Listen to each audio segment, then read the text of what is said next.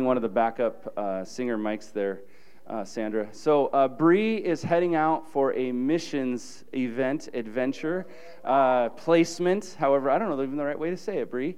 But we wanted to bring this up to the church. We wanted you to know as when we send someone out to the mission field, we take that serious because we need to cover them in prayer, and we need to know where they're going and what God's doing in their life. So, Bree, you're going to be heading out this summer. Can you tell the church just a little bit about where you're going and what God's called you to do? So I am going to be living on base at the Ensenada YWAM base. I'm going to be working with missions adventures. So, for example, like when the team comes out from our church in the summer, I'll be working hopefully with you guys. I want to work with you guys. But I'll be working with different teams that come out to volunteer down in Mexico and sharing the word of God with people down there and everything. So. And how long will your placement be? I'll be there for 11 weeks. Awesome. So what can we as a church do to partner with you for this short-term mission? And tell us about your needs and also what you would have us pray for. Be praying for me and also the staff down there. I am a little nervous, but I am super excited to pray for the nervousness to go away. But yeah, and thank you for everyone here that has helped support me on going on this missions trip. And if you want to help in any way, help the other missions team from our church going. So, yeah.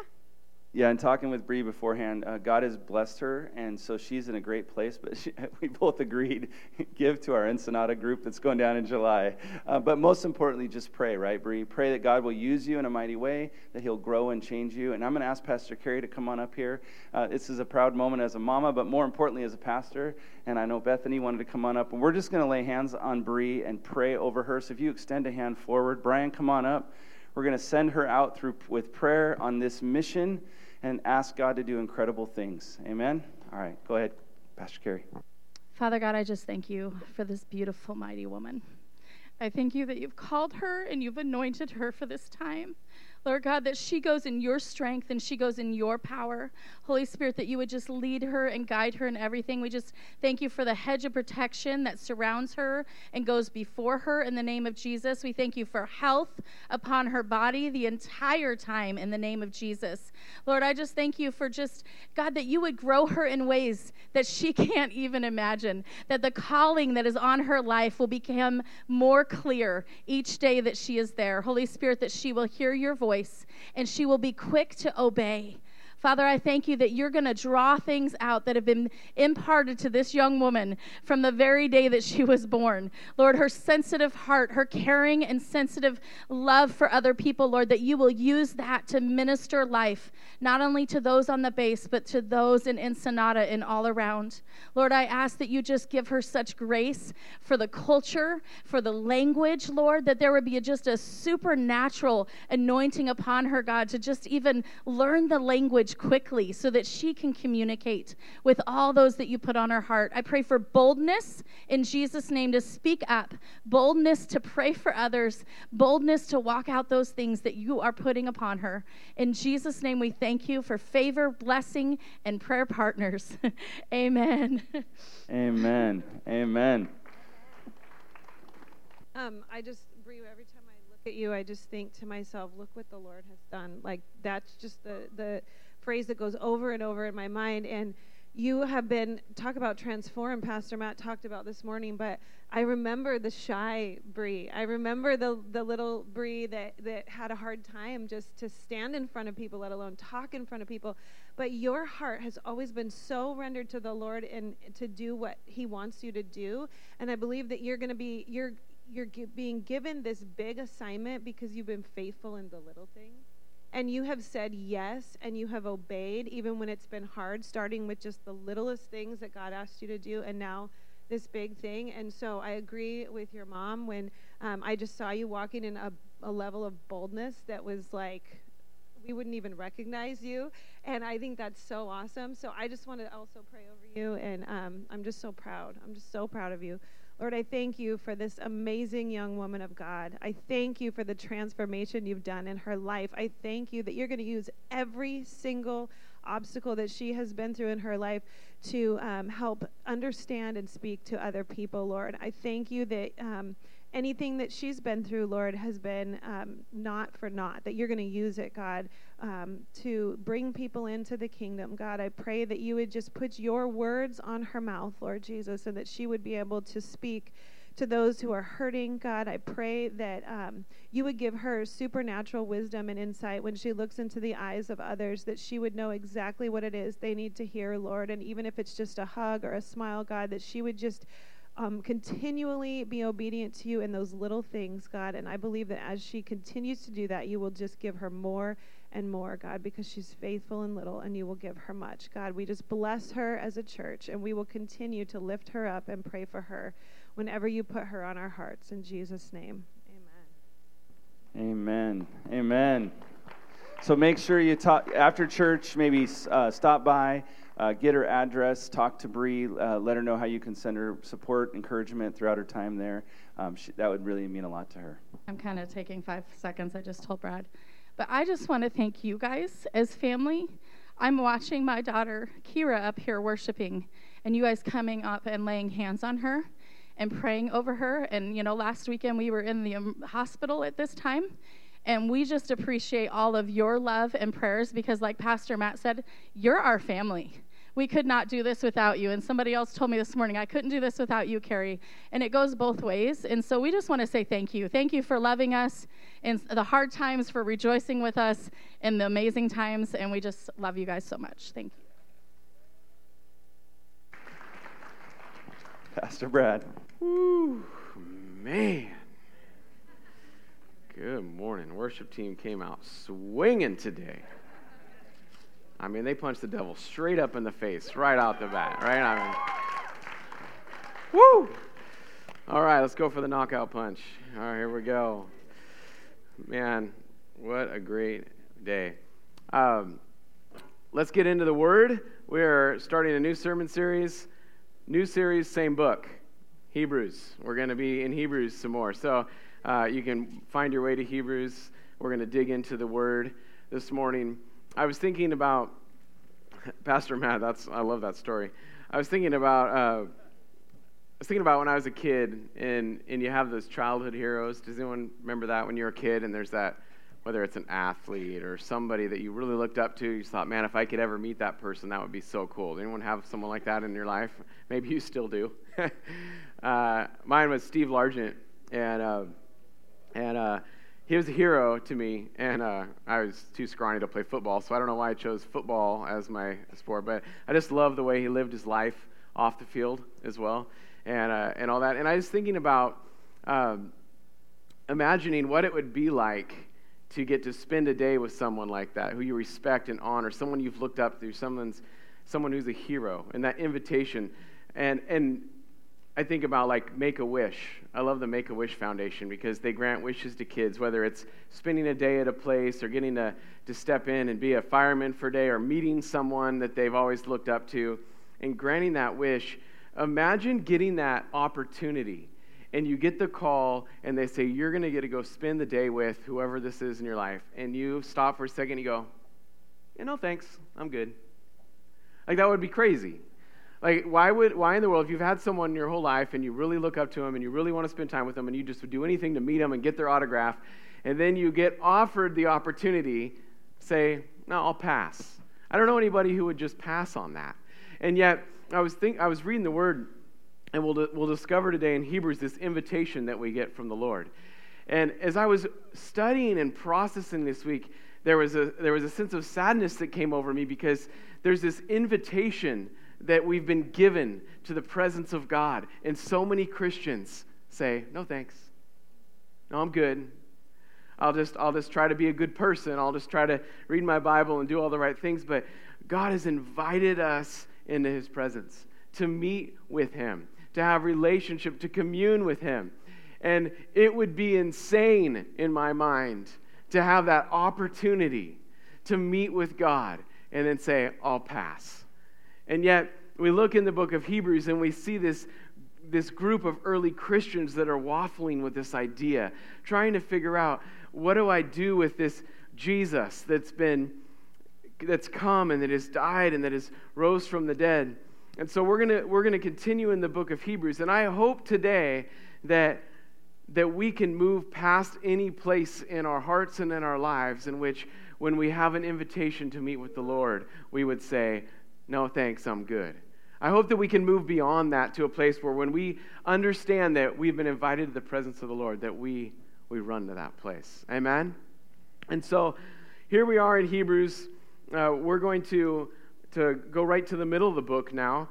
The early Christian Jews is really the focus of this book. So this is written to the early church. Just a recap, if you're new with us, I'm going to give a real quick recap. If you've been here a while, then I'm just repeating myself. But I want to make sure we all are on the same page with the context. You have the early church being persecuted, and Nero was in reign, and so there's terrible things happening. It looks as though he hadn't started killing Christians yet, but he had been taking away their property, their possessions, been injuring them, been beating them. And you have this early Christian church, and it was made up of two different types of Christians. You had Jews who were raised on the law of Moses and the Old Testament, the Old Covenant, and they had believed in Jesus, and they were now had become Christians as Jews. And then you had the Gentile Christians, and they had nothing, and then they came to know Jesus. Well, as this persecution starts to come and this pain starts to be put on them, the Jewish Christians, many of them started thinking about, well, we can still worship God. Let's just go back to the Ten Commandments. Let's just go back to the old ways. Jesus is troublesome. Have you found that to be true in your life? Jesus gets me in trouble.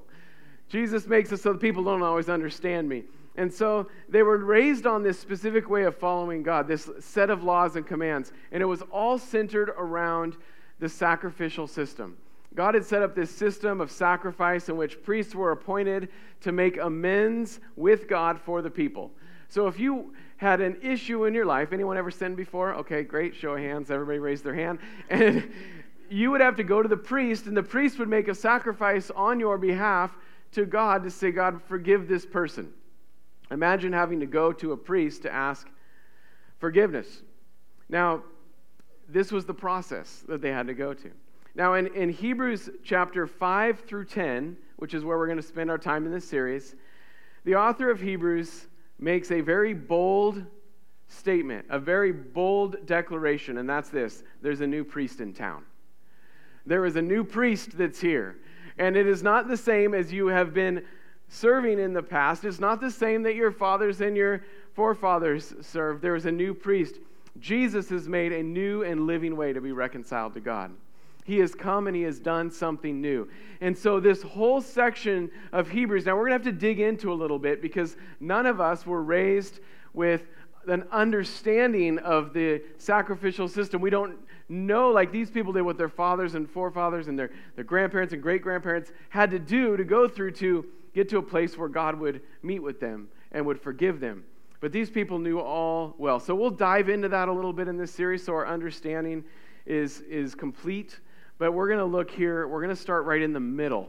Next week we'll go back to chapter 5. But I want to kind of set up the whole purpose of this entire section of Hebrews. And it begins in Hebrews chapter 9. So we're going to start in Hebrews 9. Hebrews 9 verse 1. You can turn there in your Bibles if you have the Abundant Life app. If you don't, Abundant Life Ording, you're going to search for in your app store. There are notes right on the app you can follow along with, take your own notes and such there. So Hebrews 9, verse 1 says, "Now even the first covenant had regulations for worship and an earthly place of holiness. For a tent was prepared, the first section, in which were the lampstand and the table and the bread of presence. It is called the holy place. Behind the second curtain was the second section, called the most holy place." If you have King James, you'll see it says Holy of Holies. It's the most holy place. Same thing. "Having the golden altar of incense and the Ark of the Covenant covered on all sides with gold, in which was a golden urn holding the manna and Aaron's staff that budded and the tablets of the covenant.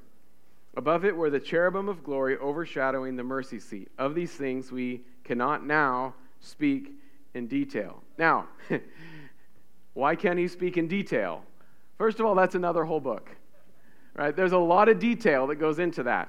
And he's operating under the assumption, I'm writing to you, Jewish Christians, you already know the details. I don't need to give you all the details because you were raised with this. You already know the details. So I'm going to give you a little bit of detail because we weren't raised with this. So why did he bring all this up? He brought it up for context, and he gave some things that were in there. He had the mantle. It talked about the Ark of the Covenant, which is where the presence of God was. In the Ark, it had the manna, which was they saved some of the manna that God had given miraculously in the desert for 40 years as they wandered. Aaron's staff, who was the first priest, the Ten Commandments were in there. So you have all these things, and the presence of God was there in the Ark of the Covenant in the most holy place. So since we aren't Jewish, let's take a quick look to elaborate on what he's talking about. He says, for a tent was prepared. He's talking about the tabernacle. So as the Israelites wandered in the desert, they had what was known as the tabernacle. It was a tent. It was where the Israelites would reconcile with God in that place. This is where the sacrifices were made. And this is where his presence remained. And so these priests would go into the tabernacle, they would make a sacrifice, they would place it on the altar, and as they placed that sacrifice on the altar, that was where reconciliation happened between God and his people. Now, the instructions to build the tabernacle were insanely specific. If you've ever read the Old Testament, and you read the instructions to build the tabernacle and these very specific measurements, these very specific threads, and then you read the instructions to build the temple, which came later, that was a permanent tabernacle. You see how, has anyone ever wondered why in the world was it so specific? Well, come back, we're going to talk about that another service, all right? But there's a reason for it. There was a reason for it. But let's take a brief look at some of these instructions. So I'm going to read from Exodus 26, verses 33 through 35. And as I do so, I want to put a picture up on the screen for you. And we'll kind of walk through what it was that we're talking about here. So Exodus 26, 33, it says this, "And you shall hang the veil or curtain from the clasps, and bring the Ark of the Covenant of the testimony in there within the veil. And the veil shall separate for you the holy place from the most holy place. You shall put the mercy seat on the Ark of the testimony in the most holy place. And you shall set the table outside the veil and the lampstand on the south side of the tabernacle, opposite of the table, and you shall put the table on the north side." Okay, so there's just a very quick description. You have to read the whole chapter. You can read that, and it'll go into a lot of detail. So he's talking about hanging this curtain on from the clasp. So he's talking about this curtain, separating the place, most holy place, to the holy place. This veil, curtain, these are interchangeable, okay? And then he says, put the mercy seat, or in some translations it says the atonement cover on the ark. Place this table, and then he gives all these instructions. So here's what we have on this picture. So if you enter in from the left, you would enter into the holy place. Only the priests were allowed to go into the holy place. If you were not a priest, you had to stay outside. When the temple was constructed, there was a courtyard for the common folk like you and I. But if you were a priest, you would go into the holy place. And you see there's the lampstand as it was instructed there. You see the table of showbread. You've got the altar of incense. All right, and then there's a curtain. Now, there's not a giant hole in the curtain. That's just so you and I can see what's behind it, just to be clear. All right? So you have this common place where access to God was very limited. Only the priests from the tribe of Levi could go into the holy place. That's it. And so we have this curtain here that's dividing the holy place from the most holy place. And in the most holy place, we have the Ark of the Covenant. We've got the mercy seat or the atonement cover on top, and we'll get into that in just a second on what the purpose of that was for. But this curtain was really important. This curtain really spared the Israelites from dying, from just casually walking into the presence of God full of sin. And so as the priests would go in, they'd go into this place regularly, a couple times a day, and they would make sacrifice for the people. But only one man could go into the most holy place. This is the place where God's presence was, One person alone.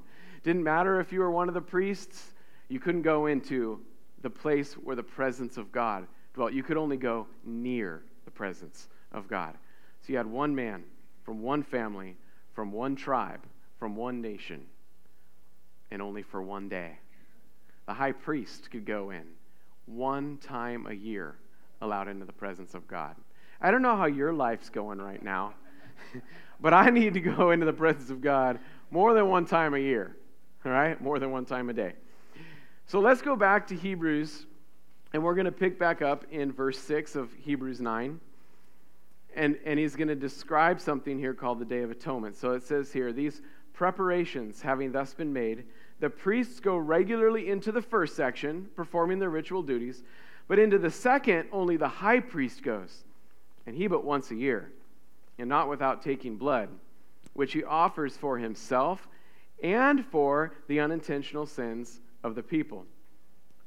By this, the Holy Spirit indicates that the way into the holy places is not yet opened, as long as the first section is still standing. In other words, the curtain is still there, which is symbolic for the present age. So he's saying up until this time, we're seeing that the Holy Spirit's saying that the way to the holy place, the most holy place, it hasn't opened yet when you're still worshiping in that old model.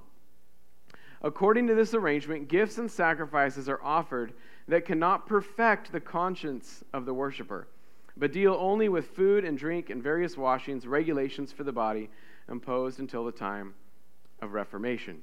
He's saying that when they offer the sacrifices, it doesn't really do anything to transform your life. You're just getting cleaned up enough so that God doesn't, so you don't die in the presence of the Lord, because it's a holy place. So what he's describing in verse 6 through 10 here, where he talks about the high priest, is the Day of Atonement. The Day of Atonement. And I'm not going to read through all of this. This is a lot of book. This is a book, the book of Hebrews is very much based from the book of Leviticus, talking about the sacrificial system. And you can go this week and you can read Leviticus chapter 16. And you can understand Leviticus 16 takes you through the entire procedure of the Day of Atonement. Everything that took place, all of the procedures, all of the expectations, all the requirements, all the do's and don'ts. Leviticus 16 takes you through that whole process. He just summed up in a very brief way in Hebrews 9, 6 through 10, kind of a recap of that Day of Atonement. And what happens is that once a year, the high priest would enter the most holy place to offer the sacrifice to the Lord. He would clean himself up. He would literally clean himself up. They had wash basins. They would make sure to clean their body, kind of give themselves some kind of a bath, clean their hands, their feet, make sure that they were ceremonial clean. And then with great fear and great trepidation, that high priest would open up that curtain and would step in to the most holy place. Would step into that most holy place. He would step in literally into the presence of God. Now, before he did that, they would light incense at the altar so that the smoke of the incense would fill the room. And so when he stepped in, he was stepping into a hazy type of room, because there was you weren't to go see God. You were just in the presence of God.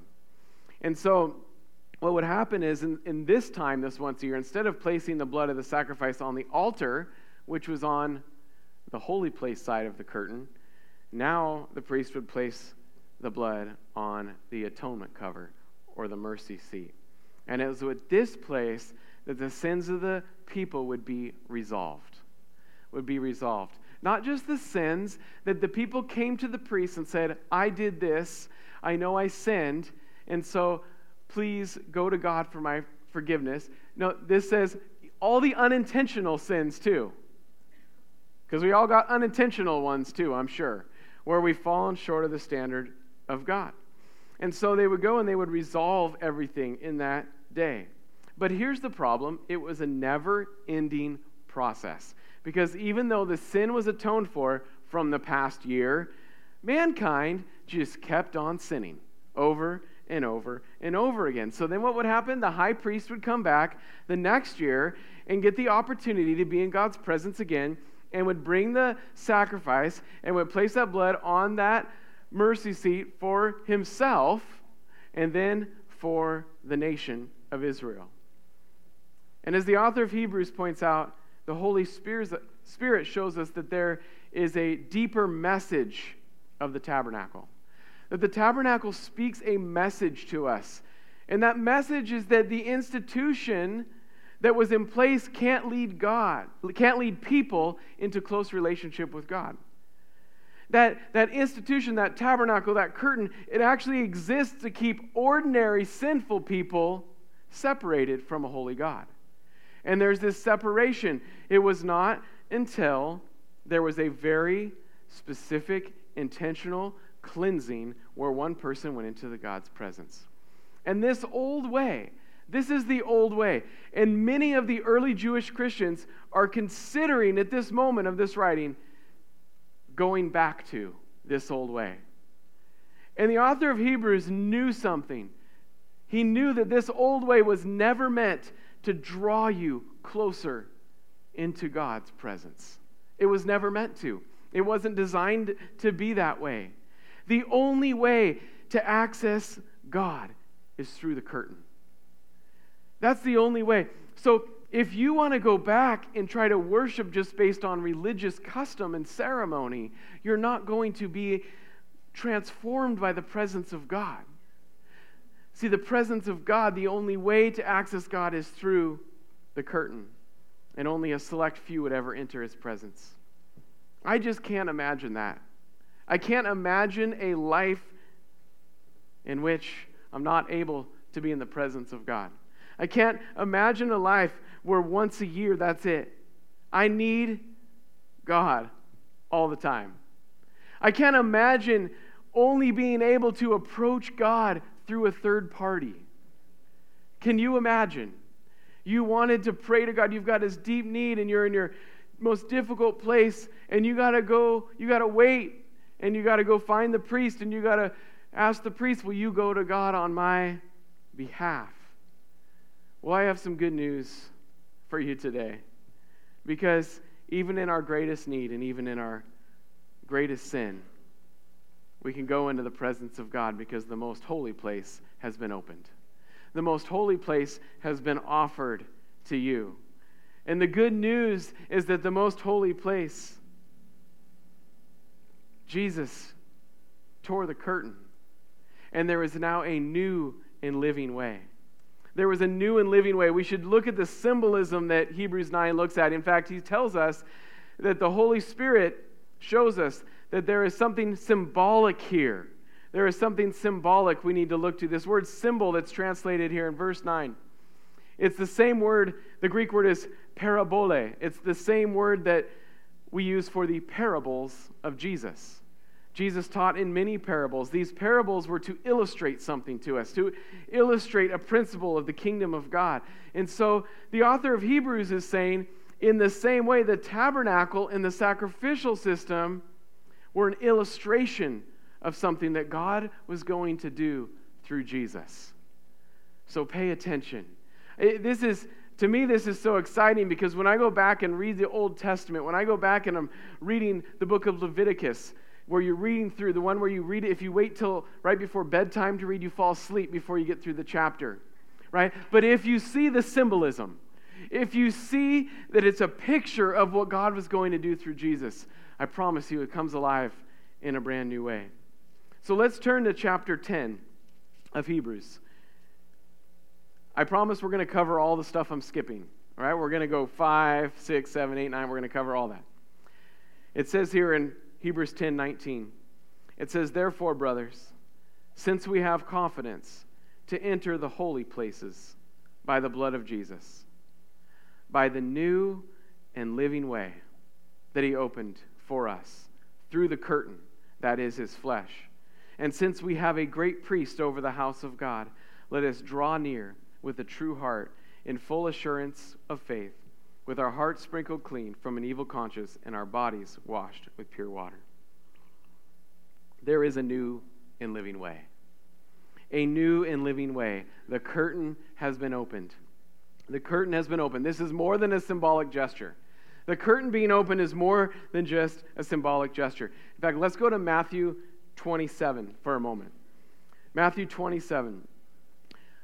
In Matthew 27, we see a description of Jesus hanging on the cross. This is the crucifixion of Jesus. In Matthew 27, we've seen everything he's walked through, and he's hanging on the cross, and he breathes his very last breath.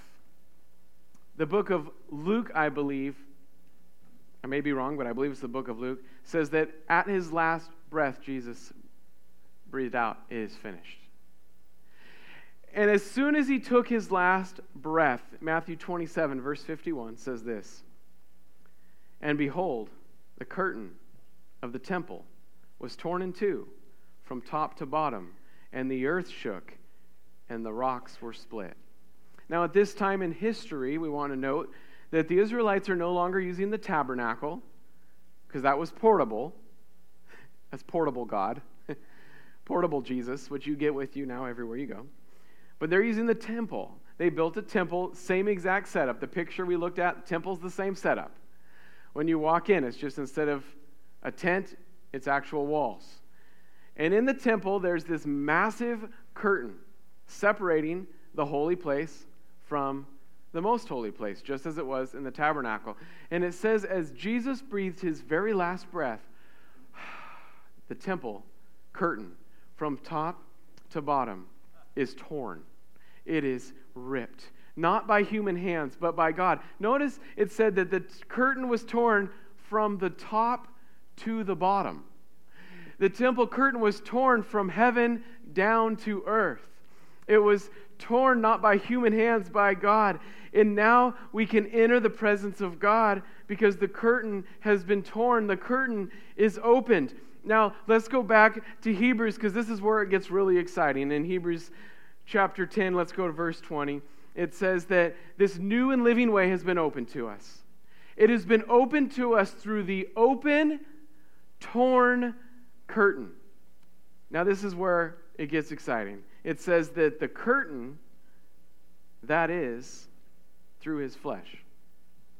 It says that the new and living way that you have to access God, that I have to access God, was opened through the curtain, that is, through his flesh. Do you realize that the curtain is the body of Jesus? The curtain in the temple is the body of Jesus. Now let's go think through again the crucifixion and what happened to the body of Jesus. He was beaten, he was whipped to the point that his flesh was torn. His flesh was torn. And so here's Jesus on the cross with torn flesh, and the curtain is torn right along with his flesh. It is torn wide open, and access to the presence of God is opened. Church, access to the presence of God has always been through Jesus. It's always been, for all time, it's always been through Jesus, through the body of Jesus. This curtain that had been there for centuries, the only way to the most holy place, without knowing, the high priest, once a year, went through the body of Jesus into the presence of God because it was the only way, through Jesus. It's always been. That's the only way to the Father is through Jesus. And what is so great for you and for me and for these early Jewish Christians that didn't know any better at the time is that the way to enter the presence of God, it never changed. It still was through the curtain. It still was through the torn body of Jesus, but the invitation to enter is extended to all. The invitation is what's changed. It's no longer one priest, one time a year. It is now an invitation to all who put their faith in Jesus.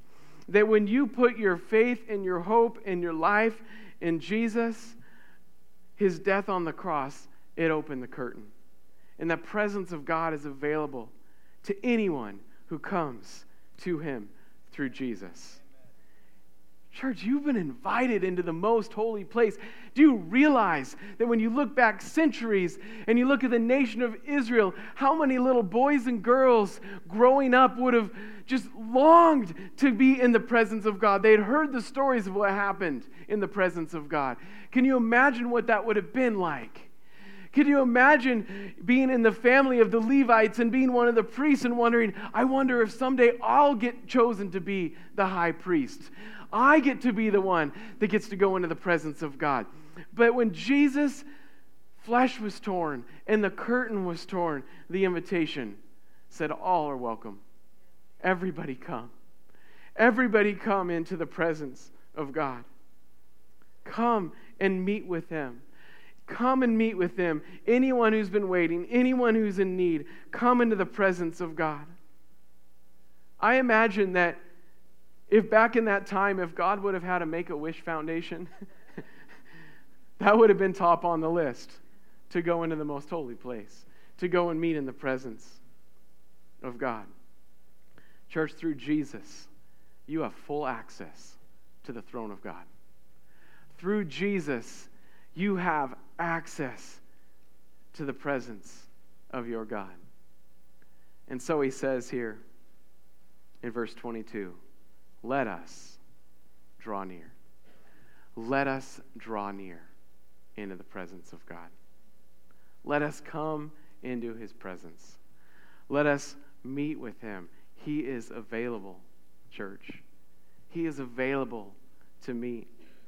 He is available to go into his presence. You can go to God with your every need. You can go to God with your every worry. You can go to God with your every burden. You can go to God because his presence is available, because the curtain has been torn.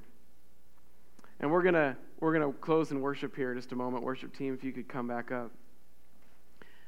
And as they do, I want you to just take a minute as you worship the Lord together as a church to thank God that we can sing, that we can worship him, that we can live our life in the place of his presence. When you're in sin, when you have regret, you can come into the presence of God, because guess what? The sacrifice, it's been made already. The sacrifice has been made. We'll look here in a few weeks at this picture of Jesus going into the most holy place and placing the blood on the mercy seat, onto the atonement cover. The sacrifice has been made for you. Church, don't live your life like the curtain's still hanging there. Don't live your life like there's still this block that is in the way of you going and being in the presence of the Lord. The curtain's been opened. This is the new and living way that we're going to be talking about for the next 7 weeks, 8 weeks. That this is the way that he is open for you. We have a new high priest, Jesus, and he brings us in to this new and living way. As we spend time over these next several weeks discovering all the ways, we're going to look at all the ways in which Jesus fulfilled the priesthood. And I want to say there's 7 of them. 7 different ways, 7 different aspects of the priesthood. And we're going to see over and over and over and over again that Jesus, our high priest, brings us into that most holy place, into connection with the Father, with the heart of God.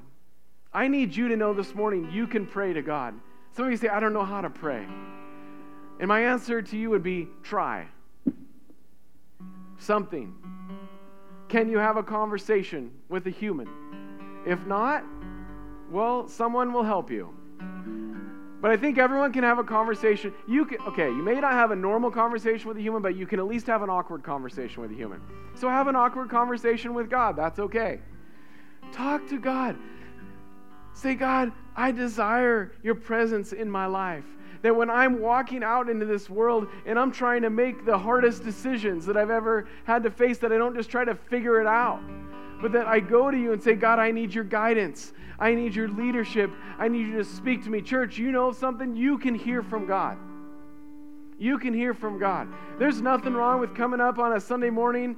In fact, I hope that you do. And ask one of our response team or one of our pastors to pray with you and to intercede for you and to hear from God with you. But you can hear from God too.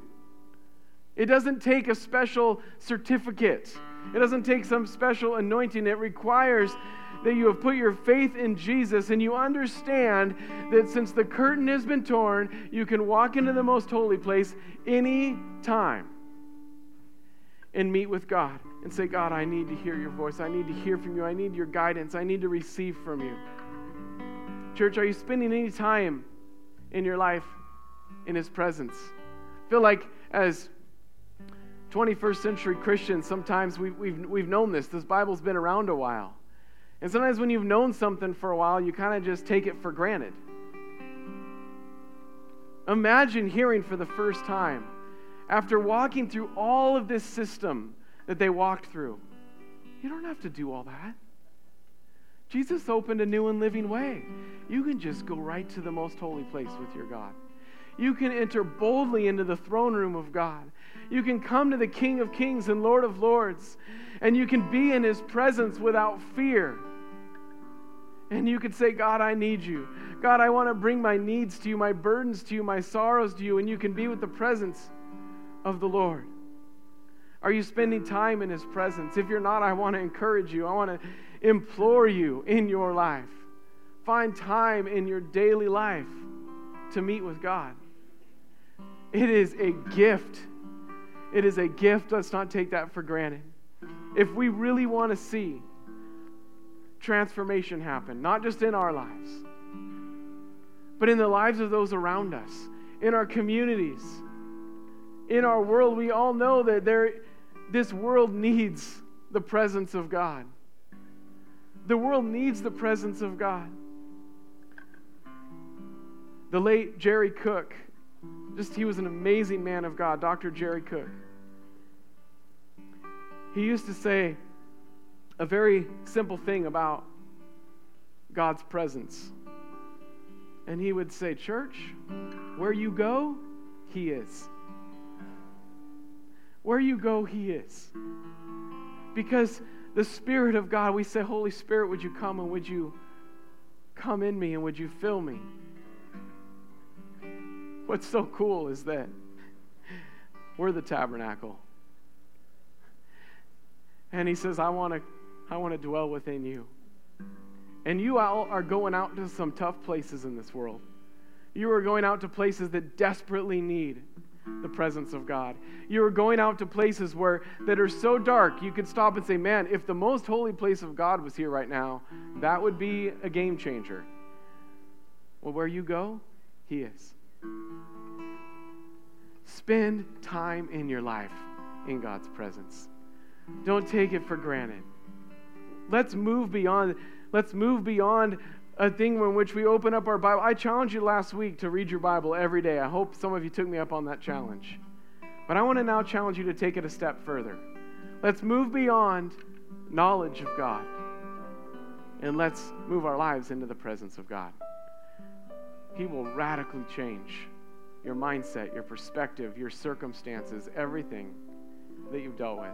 Things that you've been fighting against, addictions, strongholds, mindsets that you just can't seem to do anything about. You get into the presence of God, and those things start breaking, they start melting, they start disappearing, and that's the presence of God. In His presence, God's word says, is fullness of joy. And so will you stand with me this morning?